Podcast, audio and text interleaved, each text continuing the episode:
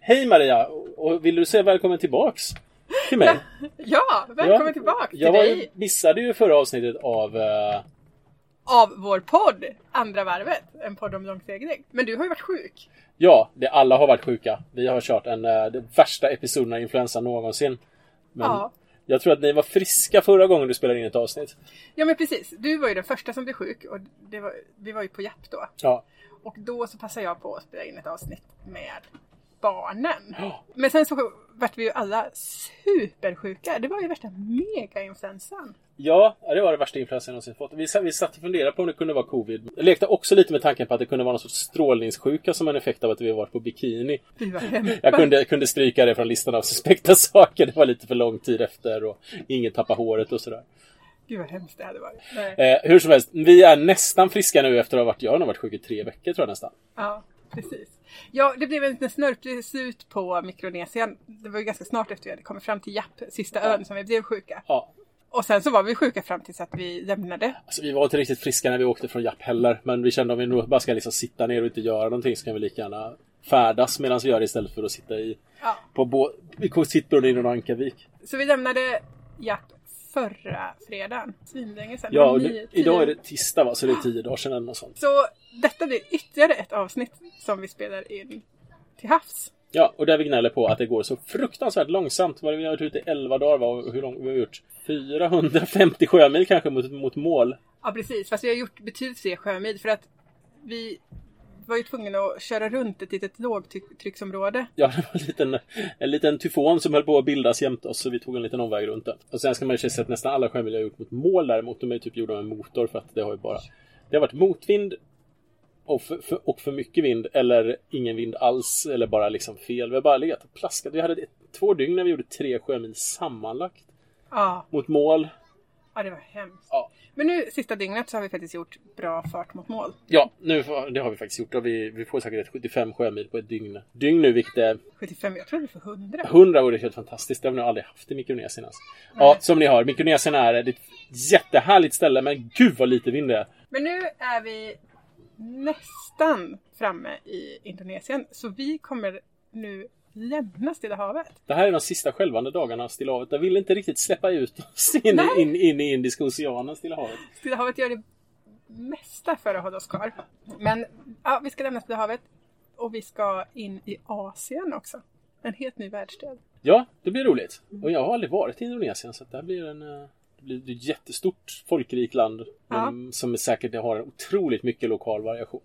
Det ska bli spännande. Och så träffa lite människor igen bara. Ja, det ska bli kul. Ja, vi har knappt träffat några människor. Och framförallt inga västerlänningar och väldigt lite seglare. Nej, det ska bli jätte, jätteroligt. Och vi ska korsa ekvatorn. Yay! En gång till. Blir det, är det femte? Ja, jag tror jag räknade ut att det var vår femte ekvatorkorsning på mindre än ett år. Håller vi på att tappa kursen nu? Ja, jag tror vindrodret är ute på lite äventyr. Så ska vi ta en liten paus här så går jag och kollar. Välkommen tillbaks. Tack! Nu har jag justerat kursen lite grann. Ja, men vad bra. Jo, vi glömde att berätta vad det här är för podd. Just det. Precis. Vi är ju en familj med eh, två, två mammor och pappa. En mamma och pappa och två döttrar som är Som sju och åtta år. Ehm, som är ute och seglar jorden runt för, för andra gången. Vi seglade jorden runt för tio år också. Eller tolv år kanske. 12 år sedan. Ja, du Men och jag. utan barn då. Så nu är vi ute på andra varvet. Andra varvet jorden runt. På vår segelbåt Alice. Vår 46 fots skonarriggade plastbåt från Polen. Som eh, ibland inte sjunker.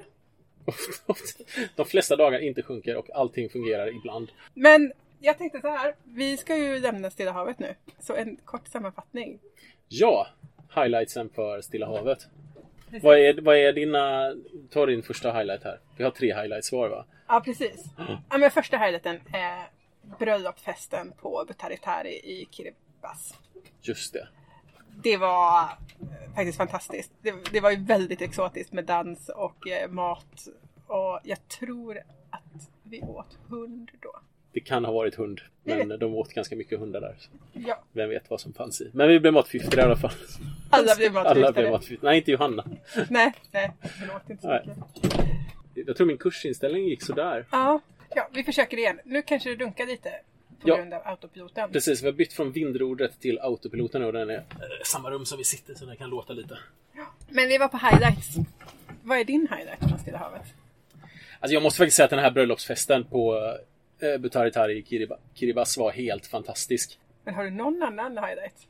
Ja, det var min första precis. Min andra var ju, ja det var lite åt det hållet. Det var ju på Wooley i uh, Mikronesien. Det var inte så länge sedan när vi var, satt med och drack tuba.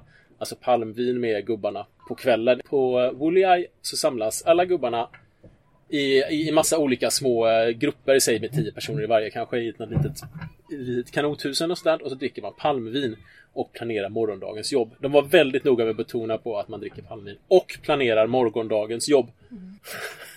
Ja. Jag har en känsla av att mycket fokus var på att dricka palmvin och ha lite trevligt tillsammans. Det kändes lite som det. Ja, de var lite som typ irländare i själen liksom. De gillade att ta en, en öl efter, eller ett glas palmvin då efter dagens, Ja. dagens slit.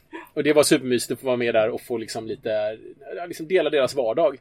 Jag var ju inte med, jag var ju med en kort sväng där på, på palmvinet en, en kväll. Ja, kvinnor får inte vara med då, men turister får tydligen, turistkvinnor får tydligen vara med. Precis. Men jag tyckte hela Bolliaj var en stor highlight. Alltså de klär sig ju väldigt traditionellt och lever väldigt traditionellt.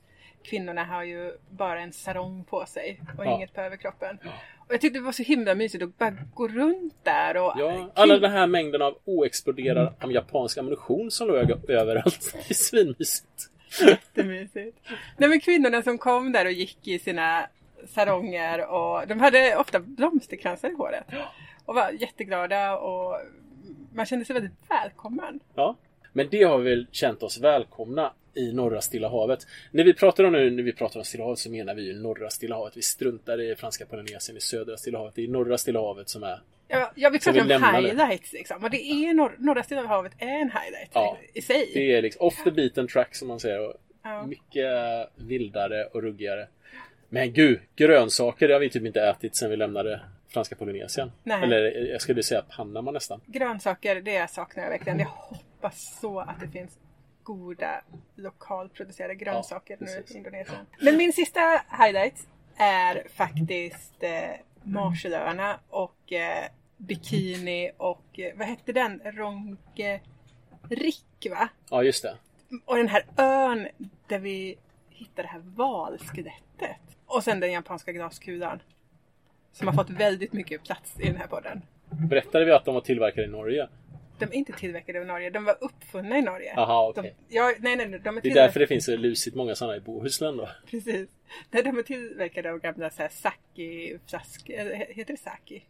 Sån här eh, japanskt brännvin. Ja, Sake. Sa- eller sake. Sake va? Sake. Tror jag. Ja. Jag gissar på. De är gjorda av gamla glasflaskor, det har varit sake i. Jaha. Ja. Ja, nej men jag tyckte Rongerik och just, just det här valskrattet och den ön liksom var supercool. ja, det var häftigt. Så vilt. Det var en helt obebodd atoll.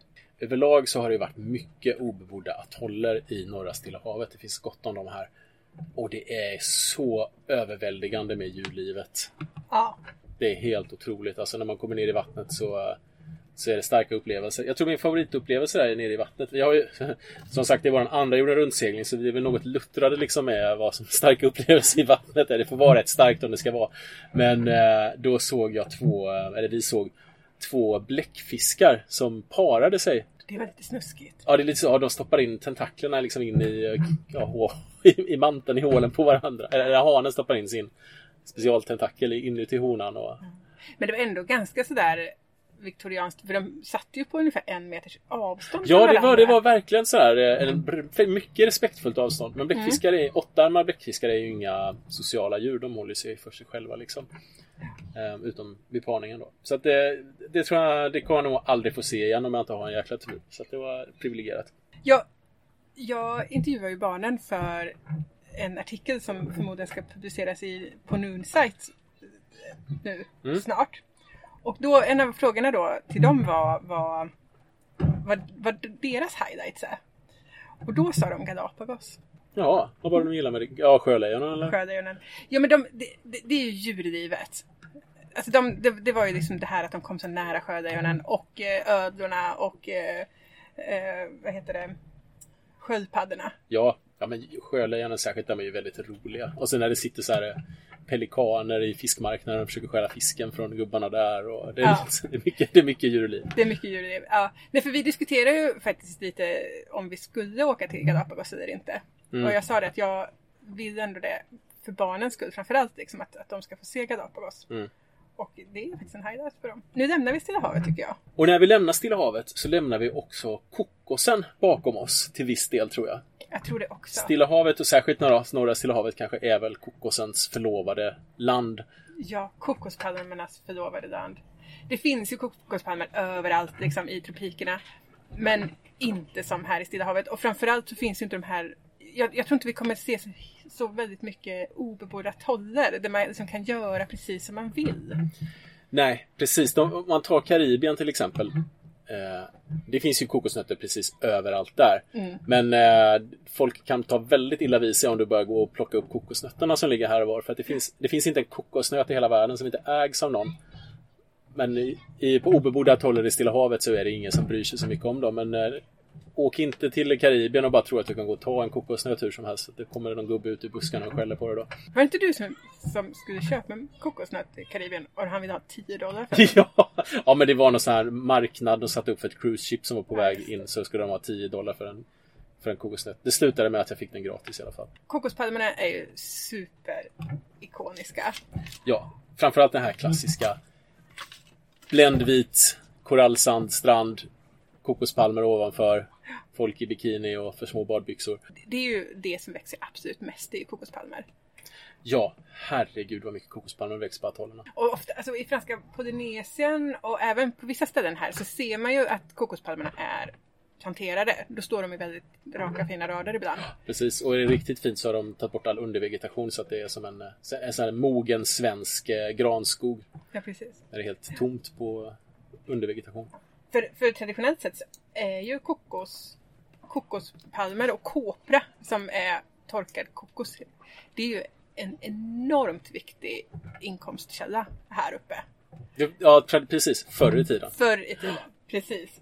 Jag menar, jag tror det var 1700-1800-tal så, så, så exporterade de väl svin mycket kokos. Jag tror faktiskt kopra. jag tror att de var kannibaler och hedningar här på 1700-talet. Men Ja, 1700 slu- ja. slutet av 1800-talet tror jag att eh, kopra Ja, handeln kom igång. Vi har ju den ut- utmaningen nu att vi sitter ju 1000 sjömil eller 500 sjömil från internet. Så vi får, det blir mycket killgissningar här och ta lite från minnet. Men jag vill minnas att Stilla havet liksom typ koloniserades på 1800-talet huvudsakligen. Det fanns, Ja. det fanns ju Cook var säkert här på 1700-talet. Ja. 1700-talet och det fanns väl en och annan missionär på Tahiti och, och eh, Hawaii och sådär. Men eh, i slutet av 1800-talet, början på 1900-talet, då jäklar. Då var det mycket. Då var det kopra. kopraskonarna som var kungar här i området. Precis. Och då så, man skörde ju eh, kokosen, man tog ut själva kokosen ur kokosnötterna. Och sen så torkade man den och sen så kom det ju kopraskonare och Mm. hämtade upp all kokos eh, några gånger per år eller någon gång per år. Ja, Så gjorde man ju kokosolja av i stort sett all kopra. ja, Kokosolja gör de ju faktiskt eh, fortfarande här. Och kopra, det är ju fortfarande en industri på en del av öarna. det är det. Det är väl delvis så tror jag att det är lite så här biståndsindustri på sina ställen. Ja, vi, vi pratade med i Kiribati så fick man ju, om man var koprabonde, Mm. så fick man 4 dollar per kilo. 4 US, alltså 40 spänn typ per kilo kopra. Och här i Mikronesien, därför det är subventionerat, här i Mikronesien, vad fick de? Några, några cent sa de. Ja, Några öre för ett kilo kopra. men alla kokosnötter ägs ju fortfarande av någon. Ja, Men däremot så när man åker omkring här och man frågar så är de, det är inget stort ekonomiskt värde i kokosnötterna. Man får, man får alltid kokosnötter. ja, Eh, och man får ta kokosnötter. ja. Men man ska, om det liksom är en bebodd, ett bebott ställe så, måste du, så är det bäst att fråga. Ja, precis. Men vi har prövat att göra kokosolja själva. Ja. Det var ett ganska rejält jobb. Ja, Alltså man gör ju först kokosmjölk. Och då gör det ju så. Vi har ju faktiskt ett, ett eh, rivverktyg just för att göra kokosmjölk. hur gör man sin egna hemgjorda kokosmjölk? Du tar ju och klyver en kokos. Det måste vara en mogen kokosnöt. Och eh, det enklaste är att ta de som är... Jag tycker de bästa brukar vara de som ligger på marken och börjar skifta. Liksom, när de är riktigt gamla och ligger på marken då är de nästan gråa. Och sen så är de lite yngre så är de bruna. Och sen är de helt nedtrillade, då är de nästan gröna. Jag tycker de som är bruna, De tycker du är bäst. ja, det kanske kan ha en liten, lite, lite gult nästan på sig också. För de är ganska nynedfallna men har hunnit mogna ordentligt. De brukar vara bäst. Precis. Men det ska ju fortfarande vara så att när man tar upp dem och skakar den så ska det vara lite, så ska man fortfarande ha vätska i dem. Det är viktigt. Ja, Har de precis. ingen vätska i sig, då är de eh, gamla. Ja, Men det här är, det är en konstart att välja rätt kokosnöt. ja. Så man har tagit en fin nöt och så öppnat den. Det kan jag berätta om hur man gör sen. Nej men då så får du ju riva på den här kokosrivaren som är som en, det är som en rund eh, liten metallbricka med små, små taggar på. Som är liksom fastskruvad på en bräda. Som du sitter gränser över och sen så liksom river du ut kokos. All kokos. Ja, ett platt rivjärn. Ja men precis, precis. Och sk- skulle man ha en riktigt bra matberedare så kan man ju liksom bara lossa all kokos och bara stänga ner det och riva det där. Men det är viktigt att man river all kokos riktigt ordentligt. Ja, det ska vara så små bitar som möjligt för då får du ut så mycket olja som möjligt. precis. Sen så häller du lite vatten i det här. I det här kokosrivet. Mm. Och sen så får du sätta dig och massera den här kokosmassan helt enkelt. Det var ju också någonting som jag vet, särskilt i Kiribati så satt det alltid någon tant när man var hemma hos folk. Det satt alltid en tant i något hörn någonstans och masserade, kokos, masserade fram kokosmjölken. Ja, ja, det gjorde det. Och sen när du har masserat ett tag så, så häller du all den här kokosmassan i en siduk och sen så pressar du ut all kokosmjölk. Ja, så lägger vi kokosen i mitten på det och sen så håller en av oss i kokosklumpen och den andra vrider på duken. Ibland vill jag sticka in en pinne eller något. något. Lite Det är bara att pressa ut allting. Och där är kokosmjölken. Mm. Eh, Om du, om du ställer den här i, i en eh, burk i kylen så kommer det skikta sig. Och vattnet kommer hamna underst och sen så flyter liksom själva kokosfettet flyter Ja. upp och lägger sig på ytan. Det är grymt gott också. Det är liksom, det är verkligen kokosens själ är liksom destillerad in i det här. Det är bara både fettet och eh, all smaken också. Ja, precis, precis.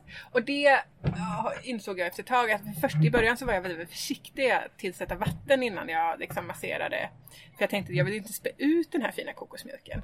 Men den blir väldigt koncentrerad oavsett. Du kan lägga, hälla till ganska mycket vatten, alltså ett par deciliter. Så länge du har ett kylskåp så, Ja, om men du ska även- lyfta av. Ja, men även om du bara ska använda det som kokosmjölk. Jaha, okej. så, så behöver du ändå tillsätta ganska mycket vatten för att Alltså jämfört med när du köper kokosmjölk i, på ICA liksom i, i en Ja, de är ju konservburk. blaskiga som tusan. de är superblaskiga. Men, och, och jag vet att vi har gjort några så här eh, grytor med kokosmjölk och där vi har liksom helt enkelt haft spett med för lite vatten och det blir bara för... Det, är, så- det blir för, för tjockt. tungt, ja, liksom. alldeles för stabbigt. Liksom. Däremot får man säga om man gör det koncentrerat. Alltså det är så gott. Det får det lämnar verkligen den här konservburkskokosmjölken milsvidd bakom sig. Det är som att jämföra färska tomater med burktomater. Ja, det är det verkligen.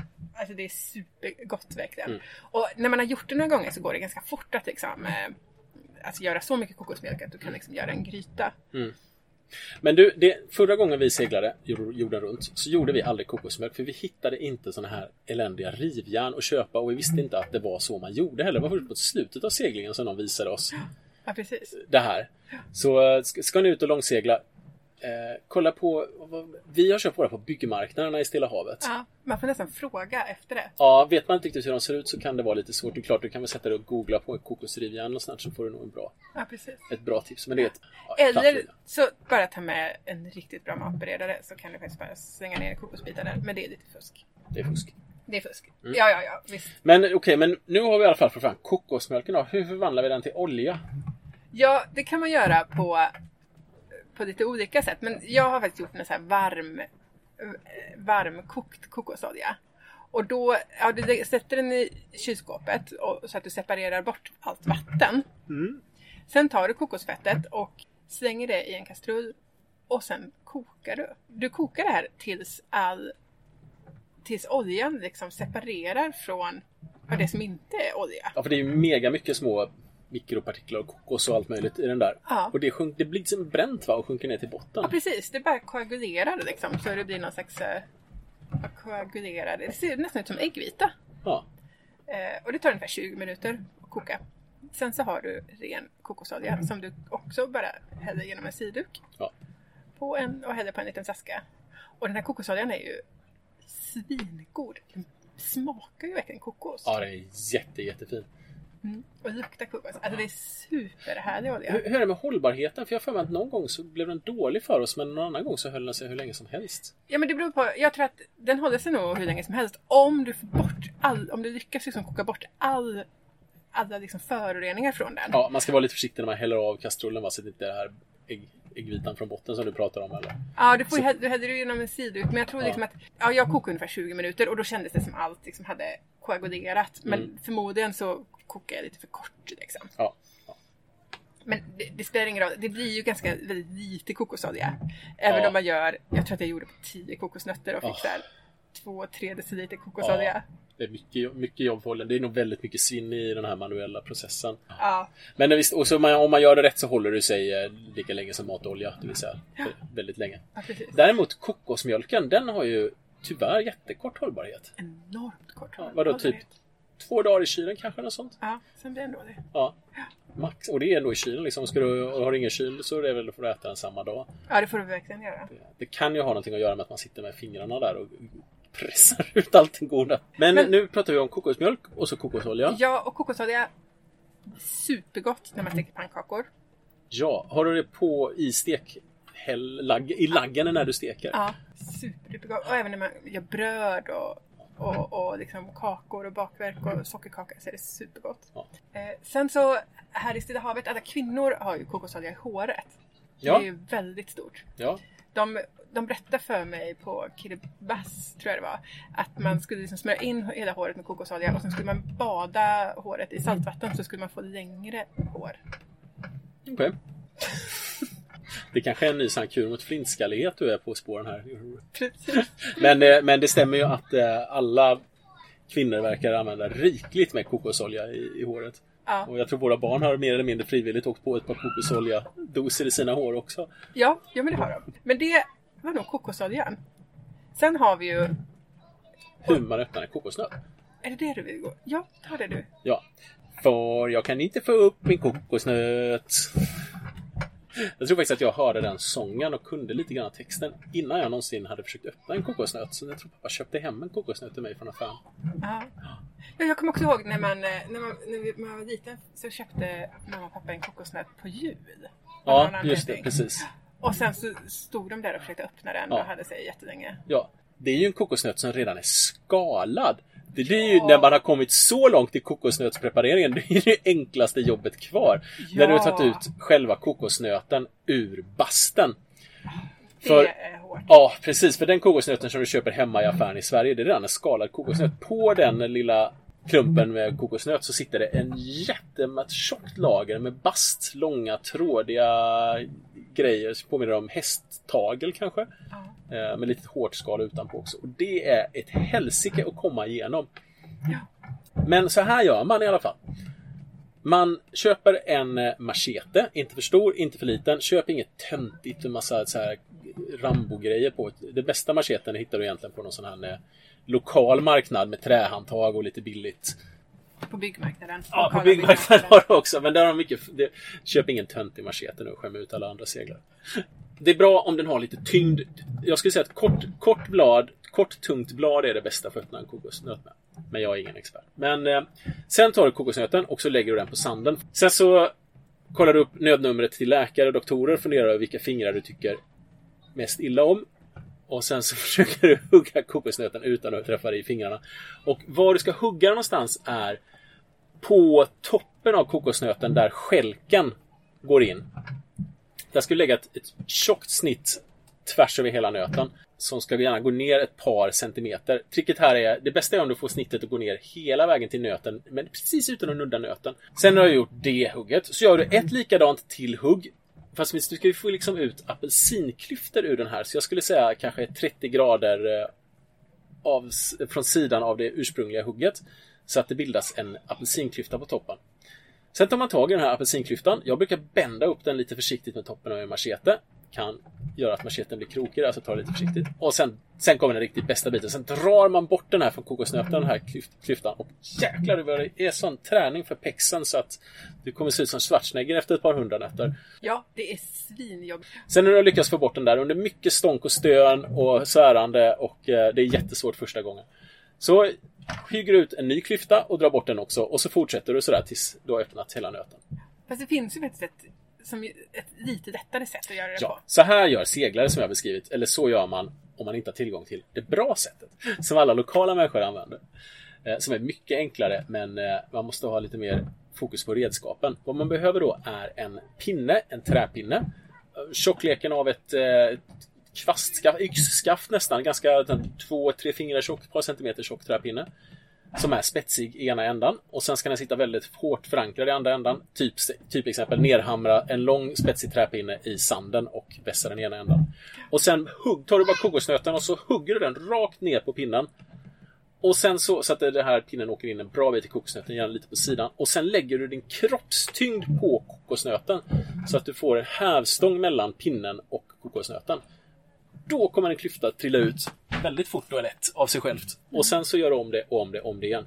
Sättet, den metoden kräver lite, lite mer känsla liksom för hur man ska smälla in den i, eh, i kokosnöten och hur man ska använda sin kroppsvikt och låta kroppsvikten göra jobbet.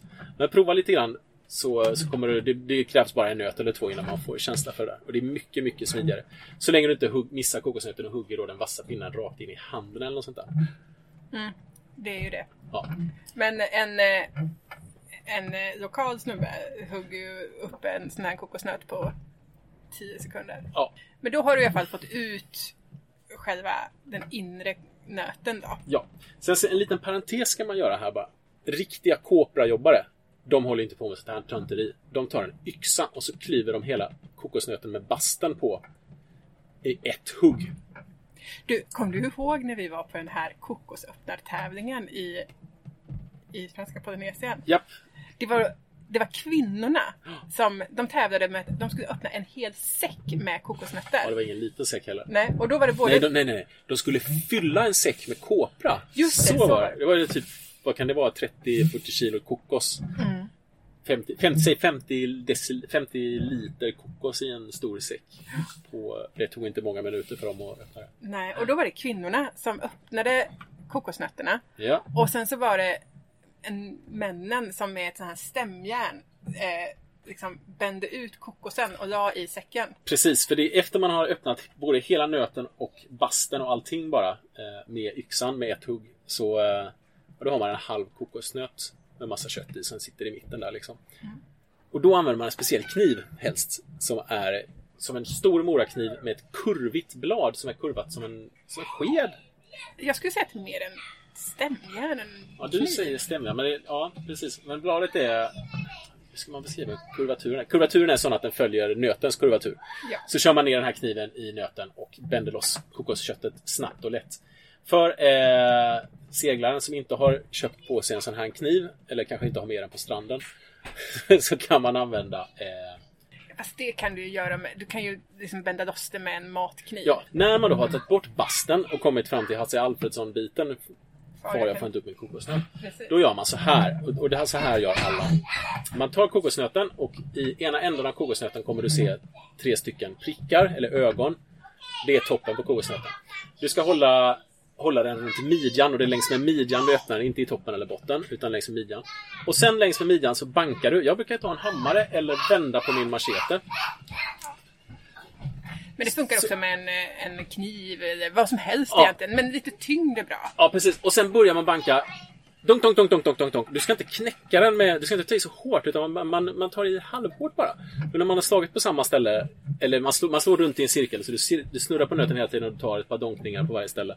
Så spricker den upp av sig själv. Den blir lite, lite, lite försvagad efter varje gång du står på den. Och så plötsligt så kommer den bara spricka upp jätteproffsigt och du har två supersnygga halvor av kokosnöt. Som du kan ta ut köttet ur och sen göra en kopp av till exempel.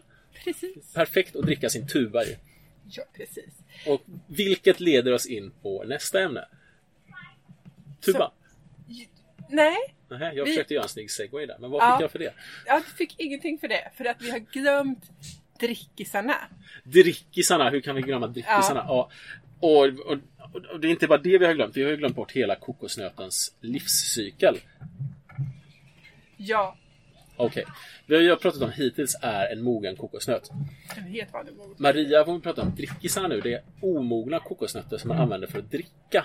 Ja, och då är det ju, det är ju gröna kokosnötter som inte har bildat det här kokos, det här köttet i. Inte det hårda köttet. Nej, utan det är liksom, de är fyllda med eh, kokosvatten. Eh, och de kan man dricka och det är supergott. Ja. Och ofta, på Men- många ställen, ö- öar, så får man faktiskt, eh, när man kommer, kommer i land och går hem till folk, så får man ofta en, en drickis, en drickkokosnöt. I norra Stilla havet så kan du inte undvika att få en drickis kokosnöt. Men då är det ju ofta så att de, de skalar de här kokosnötterna, det yttre skalet, basten tar de ju bort. Sen Ja, har, men inte alltid. nej, men det de tar fram är ju de här tre små hålen som är på toppen av kokosnöten. Ja. De här tre små liksom, prickarna då. För där är det ju där är det liksom en försvagning.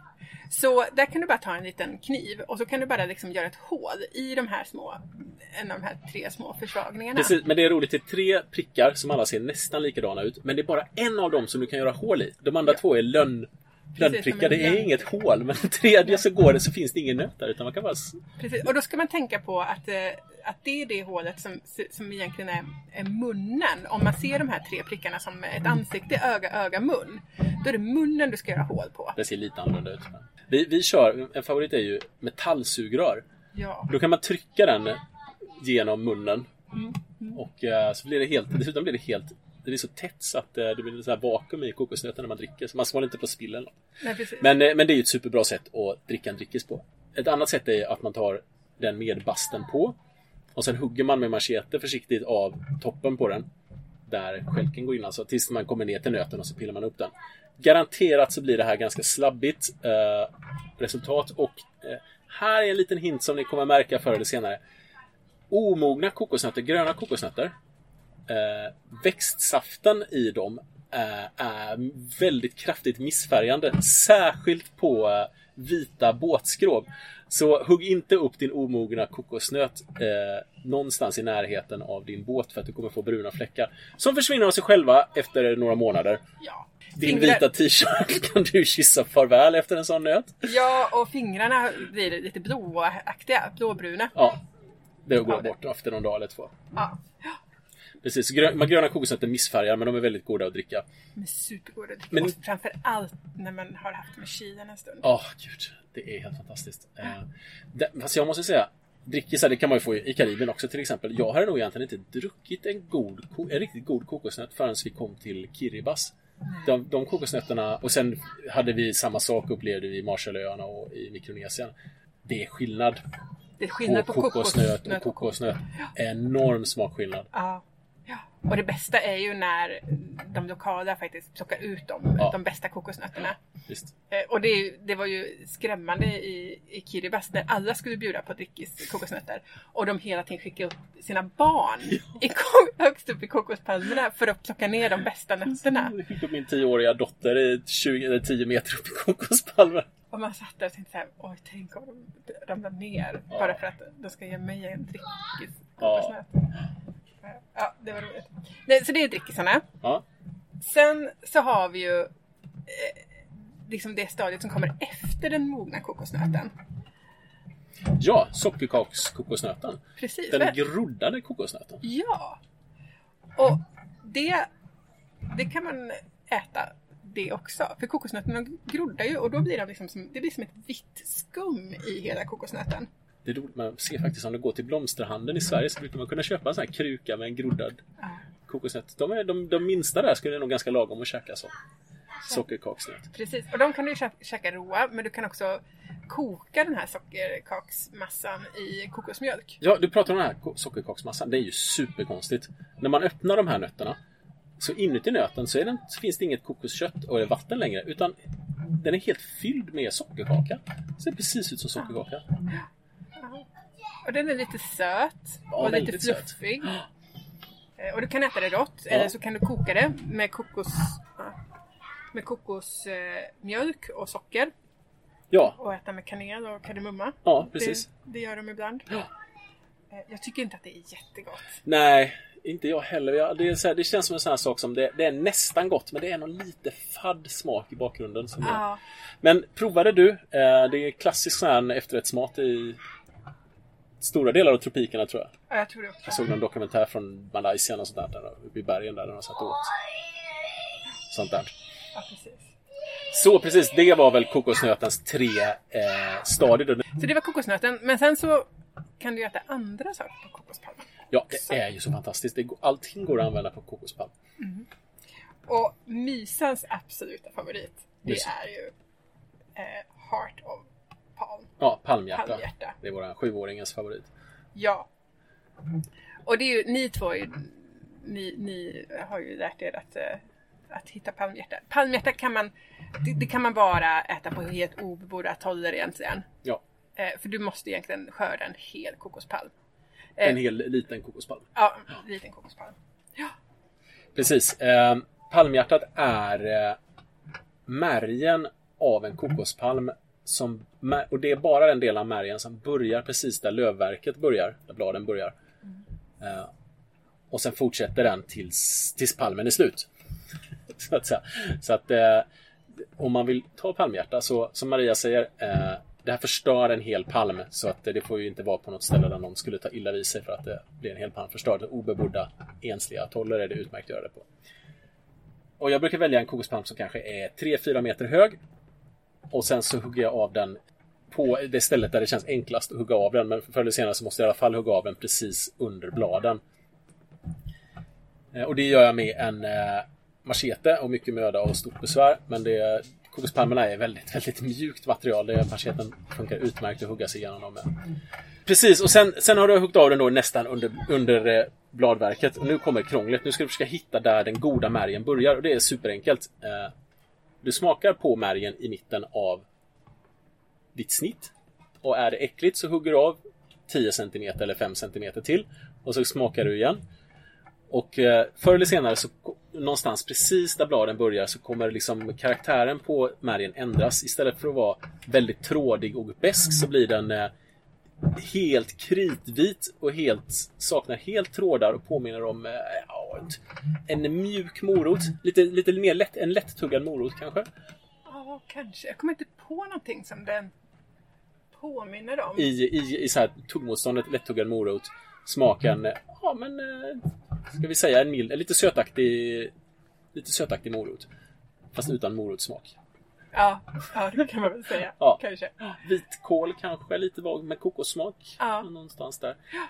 Ehm, och sen fortsätter den här märgen då hela vägen upp tills, tills palmen slutar. Så att sen får man skala av eh, alla bladen som sitter runt och, eh, och krångla som fasen. Eh, det är jättesvårt första gången du gör det här. Eh, kolla på internet hur man gör eller gör som jag. Bara prova tills du lär dig. Och du, då till slut så har man väl fått ut en, en liksom, ett palmhjärta som är kanske är det, 70-80 centimeter långt. Om du är riktigt proffs så kan du få ut ett helt. Jag, mitt brukar vara så här 5-6 bitar. Ja, precis. Men bara hur mycket Ja, liksom. exakt. Och det är väldigt, väldigt stort i basen och, väldigt, Ja. och i toppen så förvandlas det faktiskt från att vara morotskaraktär till att bli mer blad. blad. Ja, det påminner nog jättemycket om en eh, purjolök. Ja, precis. Precis. Det är faktiskt ja. de nya bladen som precis håller på att komma ut ur märgen där och de är som märgen övergår till. Och de är jättegoda. Ja.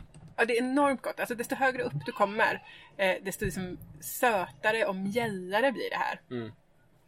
Och det här kan du då antingen äta rått, bara göra en sallad. Jättegott. Vi brukar få skydda palmhjärtat från mysan så inte hon äter upp allt innan, innan vi har fått hem det i alla fall. Ja, precis, precis. Eh, och jag brukar blanda med lite limejuice och, och så är det bara äta liksom. Har du bara limejuice då på? Ja. För det blir så oerhört gott. Ja. Någon sorts Stilla havets pizzasallad. Palmhjärta med limejuice. Bara limejuice. Ja. Jag har prövat lite med så här, eh, vin- vinäger, olivolja och, och, och så. Men det bästa är bara limejuice. Mm. Lite grann. Men du kan också bara äta det som det är. Eh, du kan ju också grilla det med smör och lite Ja. svartpeppar. Precis. Foliepaket, smör och, smör och salt och peppar. Och, mm, det är också gott. Men, Och sen så kan du också ha det i gryta liksom. Som, eh, ja visst, lite wok och sånt. där. Ja. Vi, har, det- vi har det i allt. Men jag måste säga, det är ju... Norra Stilla havet har en sån brist på grönsaker. Och särskilt om man är ute och seglat länge. Då, då är liksom alla grönsakerna ju uppätna eller har blivit dåliga. Så ofta är det den enda grönsaken som finns att tillgå palmhjärta. Ja precis, så det är bara, ja det går absolut godast att bara äta det rått liksom. Vi har ju ingen frys då, ska vi tillägga. Har du en Nej. stor frys så har du säkert massa nedfrusna godsaker där. Men har du ingen stor frys så prova palmhjärta. Ja, ja nej, men det ska man, är man på en obebodad atoll där de liksom inte eh, producerar kobröd egentligen så ska man absolut prova det här för det är verkligen supergott. Men det är palmhjärta. Sen har vi det sista som vi, man äter eller dricker då från eh, kokospalmen. Ja. Det är ju, Enligt många det bästa. ja, tuba. Tuba. Palmvin. Ja, Eh, palmen producerar oerhörda mängder sockrig saft. Sockervatten i stort sett. Ja, palmens, precis. Det gör ju en björk också men eh, jag har provat att göra så här björksavssirap hemma i Sverige. Ja, Det smakar ju som du har gått till liksom eh, byggmarknadens eh, virkeshall och slickat på en massa brädor där. Men palmens eh, sav däremot smakar som sockervatten med en aning kokos i. Precis. Och då, vi har inte gjort det här själva så det här är bara vad vi ser att folk gör. Man tar, upp, högst upp i palmkronan så sitter det ofta en liten palmblomma. Eh, och de här palmblommorna blir, sent om sidor blir det kokosnötter av dem men det ser ut som, vad ska vi säga, en, gigantisk druvklase kanske vi kan säga. Så skär man av den i basen och sätter den på en flaska där istället med tättslutande grej. Och sen rinner det en massa sockervatten. Ja, på några timmar verkar Ja. så har du liksom fyllt upp den här eh, litersflaskan eller Ja. sådär med, med, med, med palmsav helt enkelt. Ja, jag pratade med någon om det där. Jag, som jag förstod det så fick man väl ut någon eller några liter palmsav från en palm liksom per dag. ja. Och det här kan du dricka och det är väldigt sött och gott direkt. Ja, det blir en, en bra bordsdryck för barn. Precis. Kanske med lite, vi provade med lite citron i va? Ja, Tog ja. det, tog det, var, tog det var gott, lite saft. Men det är väldigt viktigt det här att om om du ska bjuda barnen på det så måste du liksom bjuda, det, bjuda dem direkt. Direkt, Du kan liksom inte låta det stå för det jäser ju svinsnabbt. Ja, i det tropiska klimatet med gott om eh, mögelsporer som far omkring överallt så jäser palmsaven till palmvin med en styrka på, jag vet faktiskt inte, men typ 5% höftar jag på, på ett dygn. Ja. Och två dygn kunde man dricka den på om man, var, om man ville ha lite starkare grejer tyckte nog eh, de på Olia. Men det var, smakade bra mycket vinäger då också. Ja, det gjorde det. Jag fick ju smaka av någon gubbe som satt där och ha- hans palmvin smakade mycket vinäger. Ja, Det var inte så gott. Men det var säkert starkt. Då. Det var det säkert. Ja. Så när, eh, precis, när du vill ha något gott gör palme, eh, vad säger, kokosmjölk. När du vill ha fint hår gör kokosolja. Eller goda pannkakor då. Ja. Eller vill du ha ett snack så kan du göra ett, ta lite palm med kokoskött. Vill du ha någonting att dricka så kan du ta ett palm, en drickis kokosnöt. Eller alldeles färsk palmjuice. Vill du ha en grönsak så kan du äta palmhjärtat. Men vill du ha lite kul på fredag kväll då är det den en dygn gamla Tuban. tuban palmsaven som du vill dricka. Ja, vi fick ta en paus igen och eh, hålla lite utkik. Men Ja. nu är vi tillbaka. Precis, ja, nu känner jag att vi har verkligen rundligt avhandlat den fantastiska kokospalmen. Och kokosnöten. Ja, sen kan man ju- det, det är inte, man använder det för att bygga sina hus med och en massa annat sånt där. Eh, Så vi har bara egentligen bara skrapat lite på ytan av allt man kan göra med kokospalm. Men eh, Det är en fantastisk växt. ja, tänk om vi hade kokospalmer i Sverige. Och den verkar växa fort också. Ja. Men den är en fantastisk växt, men stammen kokosträet liksom. Det är ett värdelöst byggnadsmaterial. Det ruttnar bort på fem sekunder och är alldeles för ohållbart. Ja men det gör det precis. Alltså, de använder nästan bara kokos, eh, alltså palmbladen liksom till, till husen. Det är inte så ofta de använder själva kokos. Kiribasserna sågade faktiskt upp stammarna och hade som spjälorna i taket vi inte behöver ha någon styrka. Där det nästan är Ja. bra att de går sönder så att, eh, så att taket flyger iväg i nästa orkan istället för att hela huset flyger iväg. Ja, ja då är det ju bra. Ja. Precis. Men nog om kokospalmen. Eh, två andra palmer kan jag vara värda att nämna också. Precis, det finns ju lite andra palmer. Men den, den palmen som vi verkligen har lärt känna nu, det är ju betelnötspalmen. Ja! Denna Söderhavets snuspalm. Precis. Eh, som vi har tidigare berättat så, så, eh, så käkar väldigt mycket människor i norra Stilla havet och jag tror också i Indonesien är det väldigt populärt i, tropikerna generellt sett. Betelnötter. Och det är ju som snus. Och det är små nötter som växer i, högt upp i, i, i, i, i, de här palmerna. Men väldigt likt, återigen, likt druvklasar med små nötter i. De ser ut som en kokospalm, men de är eh, smalare och mindre lövverk. En, en mag, en, en kokospalm med anorexi, så ser en betenötspalm ut. Precis. Och själva betenötterna är ju, de är ju kanske, Som en druva. ja, Stor druva. ja precis. Ja. precis. Och eh, precis, man, man tuggar dem tillsammans med lite kalk, släckt kalk och ett, någon sorts blad. Och de här extra ingredienserna behövs för att eh, alkaloiderna som gör att man blir lite snurrig ska utlösas ordentligt i eh, betelnöten. Eh, och som sagt, ja, effekt, effekten är som att snusa. Eh, jag provade ju såklart alldeles för mycket betelnötter när vi var på Wooley och blev precis som en tonåring superillamående en stund av betenötterna. Det gick lyckligtvis över efter, redan efter en kvart och inte efter ett par timmar som jag minns det från hemska upplevelser i tonåren. Nackdelen med det här är ju att eh, tuggar du det länge så får du ju liksom väldigt, väldigt missfärgade tänder. Oerhört dåligt för tänderna. Ja, det är jätte, Ja, jättedåligt. det, det, folk ser Folk ser ut som engelsmän i munnen här i Söderhavet. Precis. Ja, det var den ena palmen. Den andra palmen är eh, palmen med det något jag tycker det är ett fint namn. Pandanuspalmen. Ja, precis. Och den är ju mer buskaktig. Ja, precis. Det är väldigt buskaktig palm. Och den har, eh, bladen har riviga kanter. Men, eh, ja precis. Go gosa inte med pandanuspalmen. Det är väldigt sticksigt. Och de, där växer ju så här klasar med någon slags Tallkottar. tall, ja precis, Se- stora tallkottar är det. Jättestora tallkottar. Alltså de är stora som en badboll. Ja, precis. En liten boll. En Ja. medicinboll. Och, och de här kan du äta. Och du kan liksom plocka dem och skada dem lite. Sen kan du liksom suga på dem. Det, barnen får ofta det, eller fick ofta det eh, på sina ställen. Ja. Eh, det smakar liksom Som, jag tycker det smakar som råmajs. Ja, lite som råmärkt. Du kan också koka det här på något vis och äta de här tallkotteliknande frukterna. Eh, ja, vi och barnen har aldrig, aldrig fallit för eh, de här tallkottarna. Jag undrar om det är någon annan som...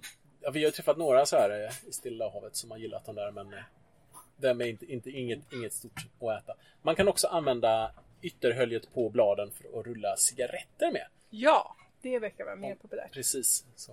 Precis, det finns en massa andra spännande palmer man kan prata om också. Eh, sen så kanske vi skulle, glömde vi nämna att kokospalmen är ju inte en sorts palm utan det finns väl, jag vet inte, 200 olika sorters Ja. kokospalmer. Stora och små, korta och tjocka och långa och fina. Och sådana som är bra för kåpor och sådana som är goda för att dricka. Och storleksmässigt på kokosnötterna har vi en härlig uppsättning. Vi har några kokosnötter från som, där själva nöten, alltså in, nöten inuti är stor som en, ja, en handboll.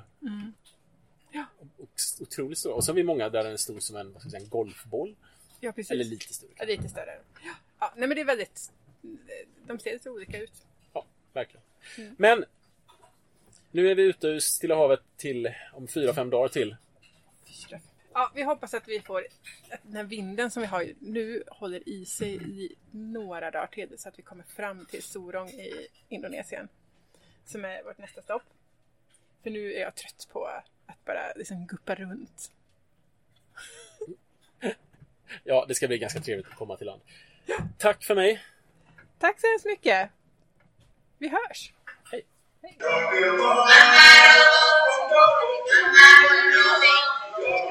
Namah